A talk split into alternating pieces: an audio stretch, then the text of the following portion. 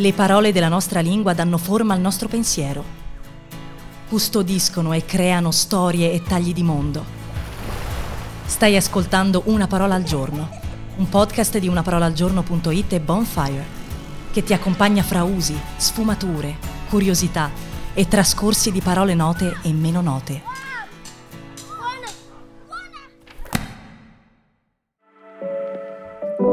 Questa settimana raccontiamo parole poetiche. Oggi, irremeabile. Che non si può percorrere in senso inverso, da cui non si torna indietro. Questi sono i significati dell'irremeabile. E possiamo subito apprezzare il fatto che non ci siano molte alternative a questo termine. I sinonimi scarseggiano. Vediamo che non si può percorrere in senso inverso. O si ricorre a eco da codice della strada parlando di a senso unico, o ci si paluda con un senza ritorno dal sapore epico e vagamente minaccioso, o ci si butta nel didascalico e nell'ammonitorio, presentando qualcosa da cui non si torna indietro. Sul versante figurato invece si deve ricorrere a opzioni più catastrofiste, come irrimediabile o irreparabile quindi l'irremeabile sembra proprio imprescindibile. Ha solo un piccolo inconveniente. È un termine letterario che nessuno usa mai e che poche persone sanno capire. Beh, nessuno è perfetto.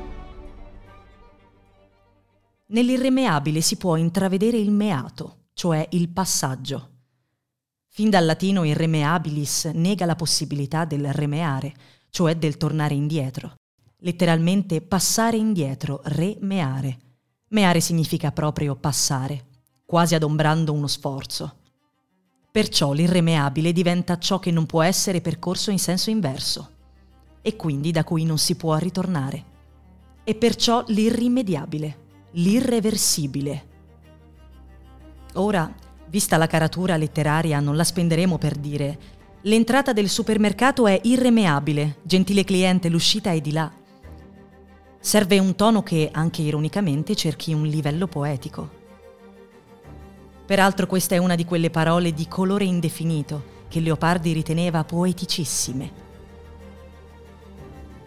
Si può parlare di come il vasto parcheggio sotterraneo sembri un labirinto irremeabile, dell'irremeabile passione per la panificazione, di un'irremeabile dichiarazione d'amore, della scelta lavorativa irremeabile, dell'apertura irremeabile della nocciolata. Ormai è fatta. A me il cucchiaio. Poi naturalmente è una parola che si attaglia bene a morte, tempo e altre sciocchezze.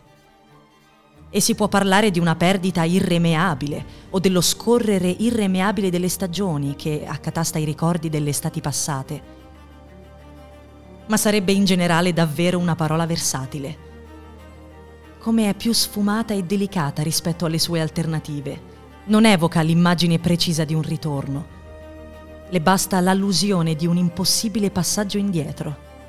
Non strepita preoccupata e angosciata su rimedi, riparazioni, inversioni di tendenza. Si rende conto solamente del passaggio chiuso. Una parola di grande sentimento, di grande valore, ampia e impressionante davvero tanto, tanto ricercata.